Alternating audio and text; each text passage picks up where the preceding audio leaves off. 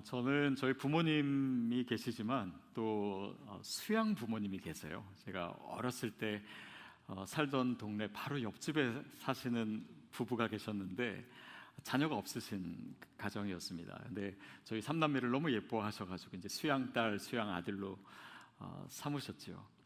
근데 이제 수양 어머니는 어, 원래부터 믿음도 좋으시고 또 신앙생활 열심히 하셨는데 아, 수양 아버지는 그냥 그 어머니 등살에 못 이겨서 교회는 나가시는데 믿음은 거의 없는 이런 분이었습니다.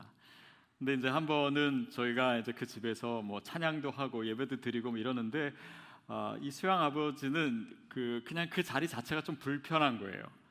그래서 그때 이제 어, 우리가 부르던 찬양을 좀 개사해 가지고 뭐 나가세 나가세 뭐 의심치 말고 그 찬양을 나가세 나가세 담배 피러 나가세 이렇게 노래하면서 밖에 나가서 담배 피시고 어, 그러셨던 분이에요. 근데 어, 그 후에 정말 하나님을 뜨겁게 만나시고 나중에는 정말 아름다운 믿음의 사람 또 예배의 사람이 됐습니다.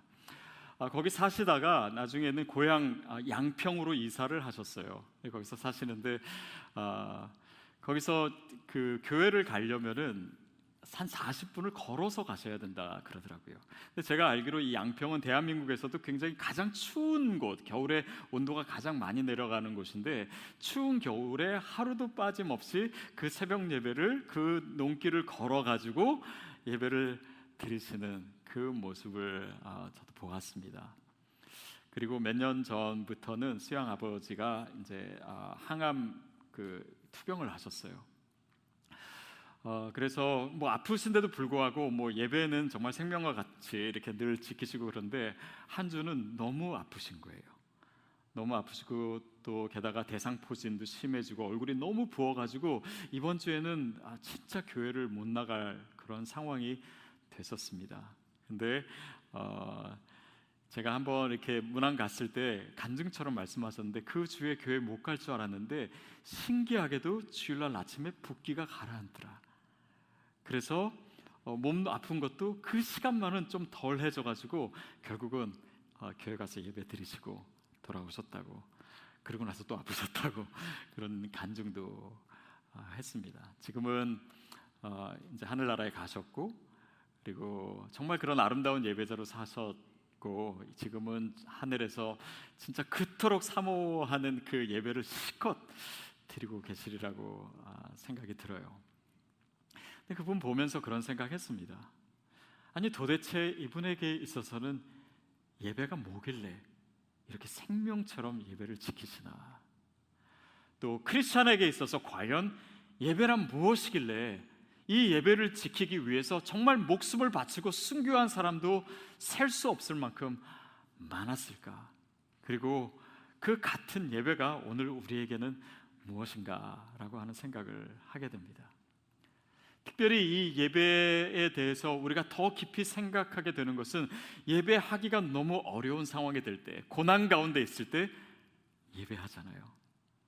그들에게 있어서 그 예배가 어떤 의미였길래 여러분 오늘 우리가요 사순절을 보내고 있습니다. 사순절을 드리는 가운데 우리가 최선의 예배를 드리고 있어요. 다시 말하면 그 의미상 고난 가운데서의 예배입니다. 그러니까 이 예배 자체가 그런 의미를 가지고 있고 메시지를 가지고 있는 거예요. 고난 가운데 드린 예배. 여러분에게도 아마 기억나시는 것이 있지 않을까 싶습니다. 자, 오늘 본문 말씀이 어, 사도 바울이 2차 전도 여행 때입니다.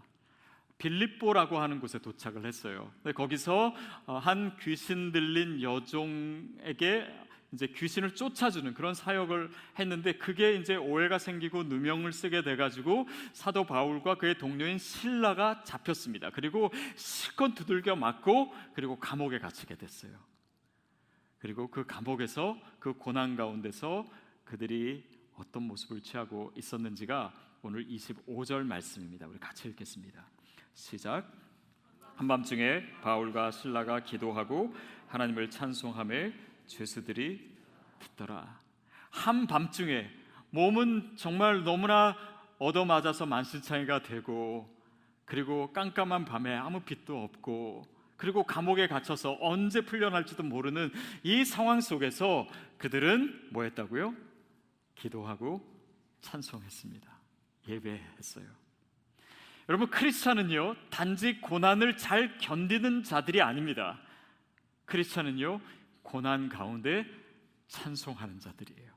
고난 가운데 예배하는 자들입니다. 그것이 우리의 정체성이에요. 성경은 하나님이 왜 우리에게 이런 고통을 주시는지, 또 그 고통을 왜 걷어가시지 않는지, 우리가 당하고 있는 이 고난의 이유가 뭔지에 대해서는 사실은 많이 얘기하고 있지 않습니다. 그러나 그 고난 가운데 하나님께 부르짖으며 예배하는 자의 모습을 보여주고 있을 뿐이에요. 왜냐하면 그 모습, 그 고난 가운데 예배하는 그 자체가 우리의 고난의 이유보다도 더 중요하기 때문입니다. 어쩌면 이 고난이 언제 끝날 것인가 보다도 더 중요한 것이 이 상황 속에서 내가 예배할 수 있는가. 내가 어떤 예배를 드리고 있는가? 내가 어떻게 주님을 찬양하고 있는가? 바로 그 모습이 우리 인생에 훨씬 더 중요한 것이고 우리의 정체성이고 우리 인생의 더 소중한 가치이기 때문이에요. 그것 자체가 메시지입니다. 성경의 예배 사람 중에 다윗을 보면 다윗은요 언제든 예배합니다. 그가 양을 치면서도 예배하고 싸우러 나갈 때도 예배하고 또 적들이 자기를 둘러싸 있을 때도 그는 찬양하고 예배합니다. 심지어는 자기의 죄 때문에 정말 절망 가운데 있을 때조차도 그는 노래해요. 찬양합니다. 그 의미는 무엇입니까? 우리의 예배가 우리의 상황에 좌우되는 것이 아니다라고 하는 것을 그의 삶을 통해서 우리에게 보여주고 있는 것입니다. 그래서 그런 예배의 사람들은요, 어려운 상황이 우리 가운데 왔을 때 그것이 우리의 예배를 약화시키는 것이 아니라 오히려 그 어려운 상황이 우리의 예배를 더 강화시키고 있다는 거예요. 그것이 우리가 가진 믿음의 증거입니다. 그리고 주님이 찾으시는 예배예요. 우리는 이렇게 생각할 수 있어요. 아, 그거는 사도 바울이니까, 어, 바울과 신라이니까 그렇게 그 상황에서 예배하는 거지. 다윗이니까 예배하는 것이 우리가 어떻게 그렇게 할 수 있겠습니까? 그러나 여러분 기억하십시오. 고난 가운데 예배는요, 우리가 어떤 믿음의 연륜이 있는가, 어떤 역량이 있는가의 문제가 아닙니다. 고난 가운데의 예배는 하나님이 어려움 가운데 있는 우리에게 주시는 은혜의 선물이에요. 하나님이 우리를 인도하시고 계신 그 손길의 증거입니다. 그것을 잘 보여주는 책이 어, 성경책 중에서도 요한계시록입니다. 요한계시록은 우리가 흔히 막 어, 미래에 대해서만 얘기하고 재앙에 대해서 얘기하고 막 미래를 점치거나 좀 무서운 책으로 알고 있는데 사실 계시록이야말로요 진정한 예배의 책입니다. 로마의 치하에서 그 핍박 가운데서 끊임없이 그 믿음을 포기하지 않고 예배했던 사람들의 모습이 요한계시록에 가득 차 있어요. 그리고 그 모습 아, 한 켠을 오늘 우리가 보려고 합니다. 요한계시록 4장 10절 11절 말씀 우리 같이 읽겠습니다. 시작. 24 장로들이 보좌에 앉으신 이 앞에 엎드려 세세토록 살아계시는 이에게 경배하고 자기의 관을 보좌 앞에 들이며 이르되 우리 주 하나님이여 영광과 존귀와 권능을 받으시는 것이 합당하오니 주께서 만물을 지으신지라 만물이 주의 뜻대로 있었고 지으심을 받았다 하더라. 요한이 어, 하늘에서 들리는 음성을 들었습니다. 그리고 하늘로 올라오라라고 하는 음성을 듣고 환상이지요. 올라갔어요. 거기 누가 있냐면 어, 24 장로들이 있습니다. 24 장로란 하나님의 백성을 상징하는 숫자이고 또 어, 상징이지요. 그리고 거기에서 네 가지 생물이 있었는데 온 피조물들을 대표하는 동물이라고 볼 수 있습니다. 그들이 예배하는 장면. 그러니까 이게 어떤 맥락이냐면 아, 하늘로 올라오라라고 한 다음에 그 음성이 뭐라고 얘기했냐면 내가 앞으로 마땅히 이루어질 일을 너에게 보여주겠다. 근데 마땅히 이루어질 그 미래일이 뭐냐면 바로 예배하는 모습이에요. 다시 말하면 마땅히 이루어질 그 요한계시록의 내용은 바벨론의 멸망이요 하나님의 백성의 승리입니다. 근데 그 승리가 어떻게 표현되고 있냐면 예배하는 모습으로. 그러니까 승리의 모습과 예배하는 모습이 내용상 일치돼서 요한에게 환상으로 보여주고 있는 것이에요. 자, 그 내용을 알기 위해서는요, 어, 이 구체적인 모습을 볼 필요가 있습니다. 자, 24 장로가 뭘 하고 있냐면 그들이 어, 경배하면서 어떻게 하냐면 자기의 관, 자기의 면류관을 보좌 앞에 드리고 있습니다. 다시 말하면 이 모든 승리의 근거, 이 영광은 우리에게 속한 것이 아니라 하나님께 속한 것입니다. 우리는 그 영광을 받을 자격이 없습니다. 모든 영광과 찬송과 능력과 존귀가 주님께만 있습니다. 라고 고백하는 것. 그것이 그들의 예배의 모습이었어요. 여러분, 여기서 우리가 기억할 것이 있습니다.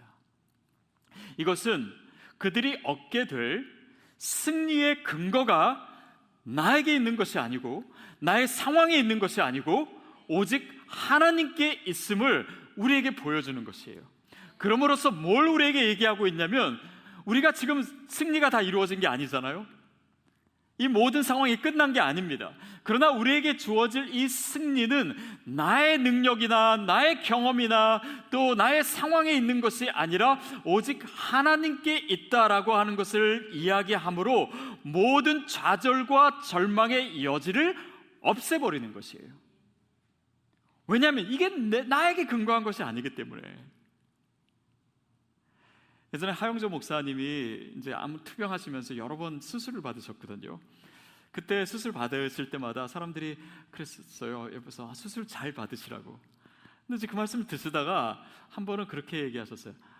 아니, 수술은 내가 하는 게 아니고 의사가 하는 건데 내가 뭐 잘할 게 있겠냐고. 나는 그냥 눈만 감았다 뜨면 된다고. 생각해보니까 그렇잖아요.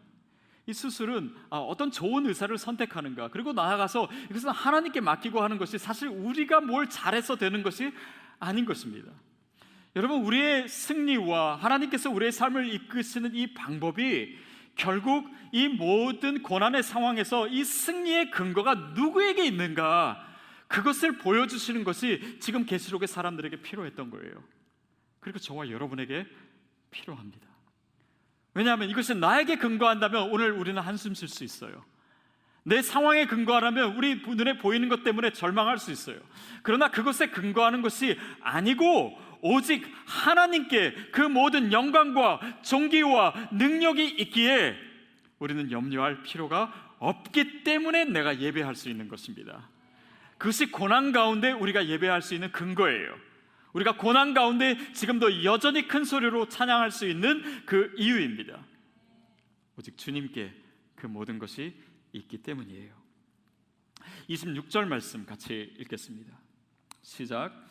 이에 갑자기 큰 지진이 나서 옥토가 움직이고 문이 곧 다 열리며 모든 사람의 매인 것이 다 벗어진지라. 여러분 보십시오. 바울과 신라가 예배하고 있을 때 그들이 찬송하고 기도했을 때 옥문이 열렸습니다. 다시 말하면 우리가 예배할 때 하나님은 예배를 이렇게 보시면서 잘하나 못하나가 아니라 그분은 우리의 예배를 받으시며 우리의 옥문을 열어주시는 분이세요. 그분은 일하시는 분이십니다. 여러분 우리가 예배할 때 하나님께서 우리를 지금 얽매이고 있는 이 모든 감옥의 문이 열려질 줄로 믿습니다. 우리를 얽매이고 있는 이 쇠사슬도 끊어질 줄로 믿습니다. 그것이 예배의 능력이에요. 그것이 예배 가운데 하나님께서 하시는 일입니다. 그러니까요 우리가요 내 스스로 문을 다 열 필요가 없어요. 그렇게 해봤자 잘 안 열립니다. 왜냐하면 하나님께서는 아세요. 나의 예배가 회복될 때 하나님께서 그 문을 여신다는 것을. 그렇기 때문에 뭐 우리는 그러면 현실적인 것은 아무것도 안 해도 된다. 아니면 찬송과 예배만 하면 모든 문제가 다 무조건 해결된다라고 하는 것이 아닙니다. 그러나 예배에 있어서 우리가 반드시 기억해야 될 것은 이 예배는 예배하는 모든 찬양과 기도와 말씀을 듣고 이 모든 순서 가운데 성령님께서 우리를 하나님의 능력과 연결시켜 주십니다. 우리의 어려운 상황을 하나님의 능력과 그분의 약속으로 연결시켜 주세요. 그래서 이 모든 순서를 통해서 내가 하나님과 성령님과 호흡하는 것입니다. 그 호흡을 통해서 주님의 능력이 저와 여러분에게 들어오고 있습니다. 누구에게 그것을 믿는 자에게 최선의 예배를 드리는 자에게 그래서 기억하십시오. 하나님은요, 먼저 저와 여러분의 예배가 회복되기를 원하십니다. 그리고 연결되는 거예요. 근데 여기서 끝나지가 않습니다. 26절에 아, 25절 뒤에 보면은 한밤중에 바울과 신라가 기도하고 찬양할 때 어떻게 됐냐면 죄수들이 듣더라. 그들의 찬송 소리를 그들의 기도 소리를 그 모습을 다른 죄수들이 듣게 된 거예요. 여러분 기억하십시오. 세상은 우리가 환란 가운데 어떻게 반응하는지를 주목하고 있습니다. 다시 말해서 우리가 고난 가운데 예배하고 있다면 그 예배는 단지 나만을 위한 것이 아니에요. 그 자체로 선교적입니다. 그 자체로 다른 사람들의 영혼을 흔들어요. 그 자체로 그들에게 영적인 호기심을 갖게 합니다. 왜 저 사람은 이 상황 가운데 저렇게 반응하는가? 저렇게 노래하는가? 왜 저런 표정을 짓는가? 저렇게 예배하는가? 그리고 그 예배 자체가 그들의 영혼을 흔드는 능력이 있습니다. 구약의 다니엘서에 보면 다니엘의 세 친구가 있죠. 다니엘 세 친구 이름이 뭐죠? 사드락, 메삭, 아벤느고. 예, 이세 친구가 다니엘과 같이 정말 신실한 하나님을 섬기는 자였는데 신상에 절을 하지 않으니까 이들이 고소를 당해 가지고 어떻게 됐습니까? 풀무불에 던지게 됐습니다. 불 속에 들어갔어요. 근데 하나님이 보호하셔가지고 뭐 그들이 타지 않았다. 그런데 그 타는데 가운데를 보니까 세 사람만 있는 것이 아니라 한 사람이 더 있는 것 같았다. 뭐 그, 그런 기록이 있습니다. 그리고 나서 이제 사건은 끝났어요. 저는 뭐 끝나고 나서 뭐 그들이 상을 받았다든지 아니면 뭔가 뭐 엄청난 일이 일어날 줄 알았는데 그냥 고생하고 끝난 거예요. 근데 변한 것이 있습니다. 뭐냐면 그것을 보던 느부갓네살 왕이 변한 거예요. 그가 하나님을 찬양하게 된 것입니다. 그가 하나님을 경외하는 자가 된 것이에요. 다시 말하면 그들의 풀무불에 들어가는 그 고난은 자기 자신에게 있는 의미로서 하나님의 능력을 체험하는 것으로 끝나지 않았어요. 다른 사람이 하나님을 보게 된 것입니다. 그들 가운데 운행하시는 그들을 지키시는 그 하나님을 보는 것이에요. 저는 저와 여러분이 우리가 처해진 상황에서 드리는 이 예배가 다른 영혼들의 영혼을 흔들게 되리라고 믿습니다. 그리고 거기서 끝나지 않고 26절에 보면 문이 다 열리며 그 문이요 바울과 신라가 갇혔던 감옥 문만 열린 게 아니에요. 다른 문도 열리며 모든 사람의 메인 것이 다 여러분 우리가 찬양할 때 우리가 기도할 때 나를 가둬뒀던 옥문이 열리고 그 쇠사슬이 끊길 뿐만 아니라 내 주변에 있는 사람 내 가족 내 남편 내 아내 내 자녀들의 갇혔던 옥문도 풀려질 줄로 믿습니다. 그 옥문이 열려지는 거예요. 그 쇠사슬이 끊어지는 것입니다. 그것이 내가 예배할 때 이루어지는 일이에요. 여러분의 직장에서 갇힌 것도 우리가 예배할 때 풀어질 줄로 믿습니다. 그래서 이 예배는 나의 예배만으로 끝나지 않아요 우리의 예배는 우리의 예배만으로 끝나지 않습니다. 우리가 진정 최선의 예배를 드리고 진정 이 팬데믹 가운데 예배가 회복될 때요. 하나님께서 이 땅의 모든 예배의 옥문을 여실 줄로 믿습니다.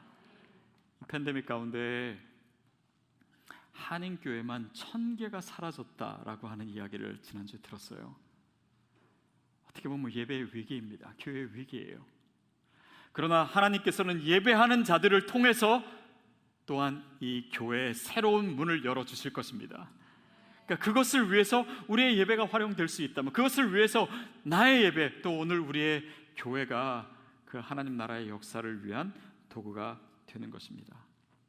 그래서요, 우리 한 사람의 예배가 중요해요. 나의 예배가 회복되는 것이 그래서 중요합니다. 그런 생각해 보세요, 여러분. 우리의 예배가 회복되고 최선의 예배가 되는 것을 사단이 좋아하겠습니까? 사단이 방해하지 않겠습니까? 영적인 공격이 없겠습니까? 우리의 신앙생활에 있어서 가장 핵심이 예배인데 이 예배를 공격하는 것이 없겠습니까? 여러분이 오늘 이 자리에 나오고 우리가 예배하는 데 있어서 방해가 없습니까? 아니요, 당연히 방해가 있지요. 이스라엘 백성들이 출애굽할 때요. 모세가 바로를 찾아갔습니다. 그때 하나님께서 모세에게 자신의 말을 대언하게 하셨습니다. 그 말이 무엇이었냐면 내 백성을 보내라. 그리고 뭐라고 얘기했냐면 그들이 나를 섬길 것이라 하셨어요. 근데 여기서 섬긴다라고 하는 단어는 라트레우오라고 하는 단어인데 그것이 곧 경배하다, 예배하다라고 하는 의미입니다. 그러니까 바울이 맡고 있었던 것이 뭐예요? 그가 그 사단의 영향력 안에서 이스라엘 백성의 예배를 맡고 있었던 것입니다.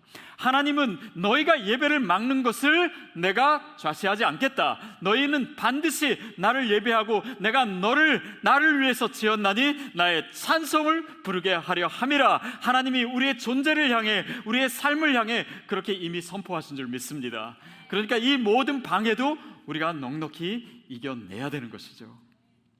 하나님께서 그 영적인 싸움을 우리로 싸우게 하십니다. 결국요, 크리스천은 노래합니다. 우리는 한밤중에도 노래하고, 광야에서도 노래하고, 감옥에서도 노래합니다. 절망 가운데서 노래합니다. 나를 공격하는 사람들이 둘러싸이는 바로 그 상황에서 노래하는 자가, 예배하는 자가 바로 크리스천이라고 믿습니다. 그것이 성경이 증거하고 있어요. 여전히 우리의 삶에는 나를 두고 있는 감옥에 있을 수 있고 나를 얽매고 있는 쇠사슬이 있을 수 있습니다. 그러나 우리의 영혼은 결코 매이지 않습니다. 그것이 우리가 예배할 때 나타나는 하나님이 원하시는 또 우리가 승리할 거라고 하는 증거입니다. 저희 교회에 이제 여러분이 등록하시면 아, 등록번호를 받으시나요? 여러분 등록번호 기억하시죠?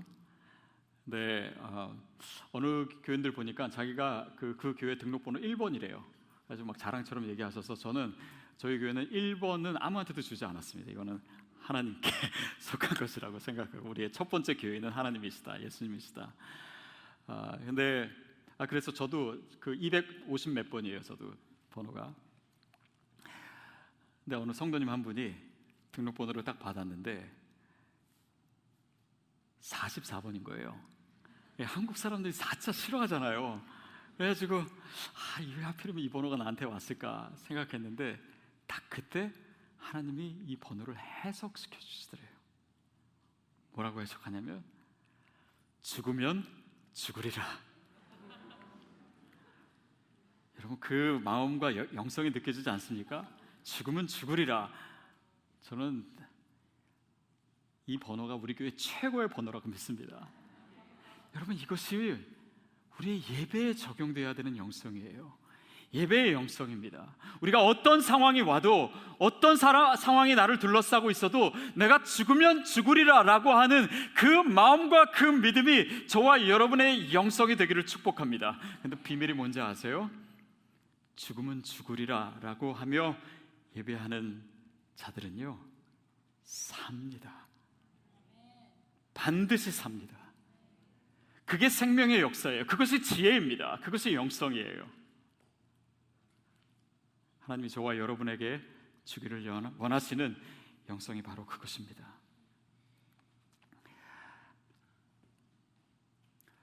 저희 교회 성도님 중에 아, 한 분이 아, 몇 년 전입니다. 몇 년 전에 갑자기 남편이 돌아가셨어요. 너무나 훌륭한 남편, 또 너무나 의지했던 남편이 갑자기 그렇게 어, 되셔서 이 성도님이 어떻게 해야 될지를 모르는 상황이 됐습니다. 어, 너무나 큰 슬픔이 왔고, 너무나 큰 충격이 왔고, 또 그냥 망연자실을 해 있었어요. 한국에 계신 이분의 어머니가 따님이 너무 걱정되었습니다. 얘가 정말 살 수 있을까? 그래서 그 노구를 어, 이끄시고 미국으로 오셨어요. 근데 이분이 정말 기도 너무 많이 하시는 권사님이시거든요. 딸에게 이렇게 얘기하셨습니다. 네가 사는 법은 한 가지밖에 없다. 예배밖에 없다. 네가 살 수 있는 유일한 길은 예배하는 것이다. 그래서 그렇게 슬픔 가운데 있는 따님의 손목을 잡고 교회를 찾아가기 시작하셨어요. 이 딸이 살 수 있는. 그래서 이분이 찾으신 교회가 제가 전에 섬기시던 교회였습니다. 이분은 그때 샌디에고에 살고 계셨고 그리고 얼바인까지 교회 오셨어요. 주일에도 수요일에도 토요일에도 새벽 예배도 그리고 그분의 얼굴이 하루하루 바뀌는 것을 또 지금까지 그 믿음의 경주를 힘차게 달리고 있는 것을 보았습니다. 제가 이 얘기를 해도 되겠냐고 그분께 어저께 전화를 드렸는데 그 어머니가 며칠 전에 오셨다고 하시더라고요. 뭐 어디 계신지는 잘 모르겠지만 박수 한번 해주시면 좋을 것 같습니다. 예배하면 삽니다. 하나님이 그 능력을 거기에 두셨어요. 여러분 바울과 신라가 찬양하고 기도하면 내가 잠시 이 두려움과 아픔을 잠시 잊지 잊고 잊을 수 있지 않을까? 그렇게 해서 예배한 거 아닙니다. 사도 요한이 그의 성도들을 생각하면서 이 핍박 가운데 그들에게 예배드리라고 하면 잠시라도 그 고통을 잊을 수 있지 않을까? 그렇게 해서 예배를 권면한 것이. 요한의 마음에 무엇이 있었어요? 이 성도들은 예배해야 산다. 예배가 생명줄이다. 어떤 어려움이 있어도 어떤 핍박이 있어도 예배만 살아 있으면 이 성도들은 살 수 있다. 그 마음으로 그 어머니와 같은 마음으로 성도들에게 예배를 요청했던 것입니다. 설교를 준비하면서 몇 년 전에 우리 새벽 예배 때 함께 부르던 찬양이 생각났습니다. 그때 처음 듣는 찬양이었는데 아, 그 찬양의 가사가 이렇습니다. 이 어, 강명식 씨의 진리라고 하는 곡이에요. 하나님 사랑 변치 않는다. 우리가 어떤 상황 가운데 있어도 어려움 가운데 있고 내가 왜 이런 어려움 가운데 고통 가운데 있어야 되지? 생각하는 그 순간에도 하나님의 사랑은 변치 않습니다. 세상 다 변하고 날 버린다고 해도 하나님의 사랑은 변치 않는다. 2절 이것입니다.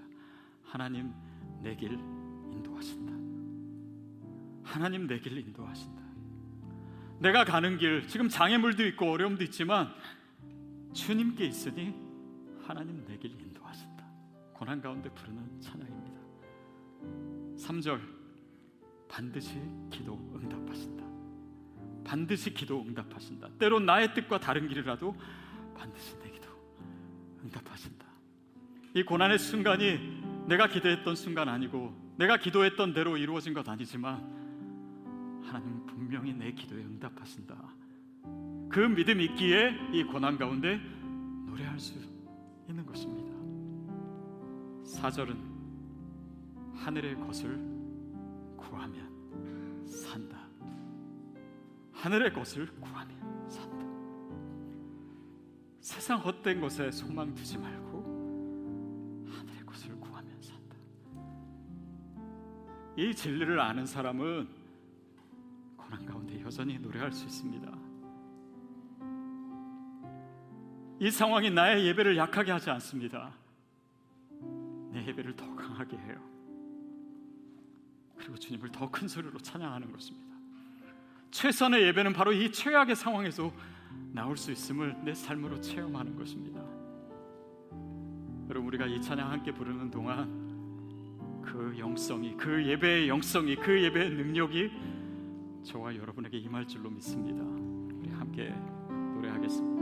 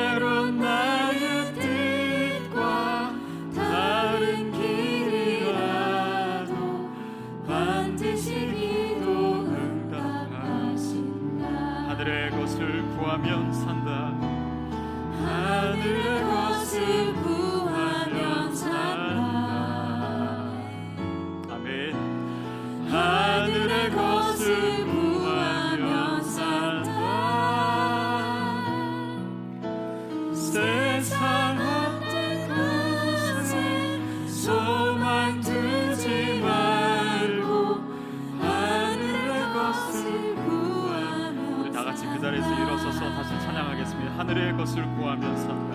하늘의 것을 구하며 산다. 아멘.